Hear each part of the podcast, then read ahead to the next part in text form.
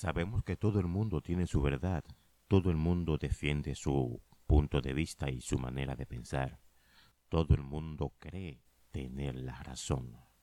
Todo el mundo se refugia en su tristeza y en su melancolía. Todo ser humano piensa que de alguna forma él siempre tiene la razón y que nadie piensa en él, que nadie eh, está dispuesto a tenderle la mano y ayudarle.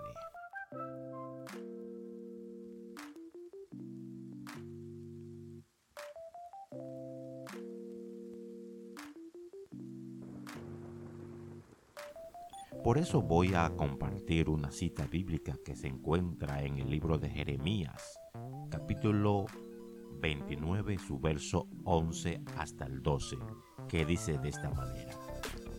Porque yo sé los pensamientos que tengo acerca de vosotros, dice Jehová, pensamiento de paz y no de mal, para daros el fin que os esperáis.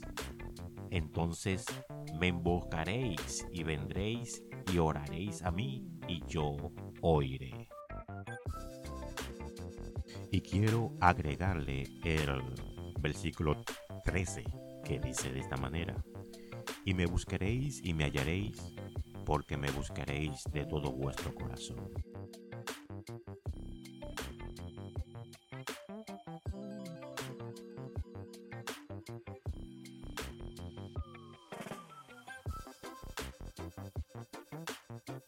En este último versículo el Señor promete que si le buscamos de todo nuestro corazón, si le buscamos con sinceridad de corazón, Él promete que lo hallaremos, que Él se va a hacer visible en nuestros momentos difíciles, que Él se va a hacer presente en nuestros momentos de dificultad, porque le buscaremos de todo nuestro corazón.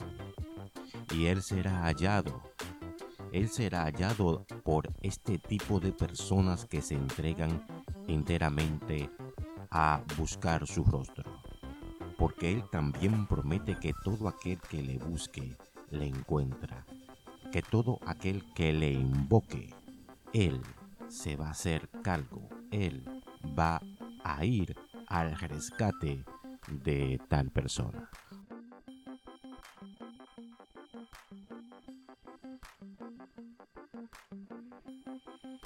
Por eso no debemos de temer en estos momentos convulsos que estamos viviendo.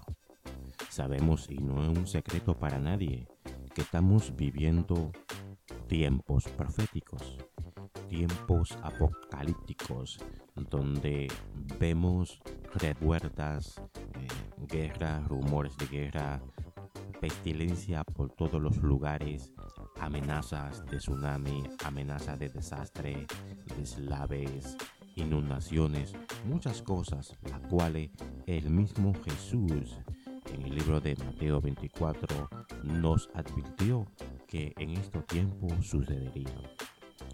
Y lo que tenemos que hacer, querido amigo y amiga, correr a los brazos de Jesús, confesarle nuestro pecado, aceptarlo como nuestro Salvador y Señor de nuestras vidas. De esta forma, Él dice que seremos salvos, que seremos rescatados y cuando Él venga por su iglesia, Él también promete que nos librará de la hora de la prueba que ha de venir sobre el mundo entero. Dios no tarda sus promesas. Dios no tiene sus promesas por tardanza como muchos así lo declaran. Dios solamente espera que tú, que yo, que aquel y todo aquel que escuche este audio tome la decisión de aceptarlo en su corazón.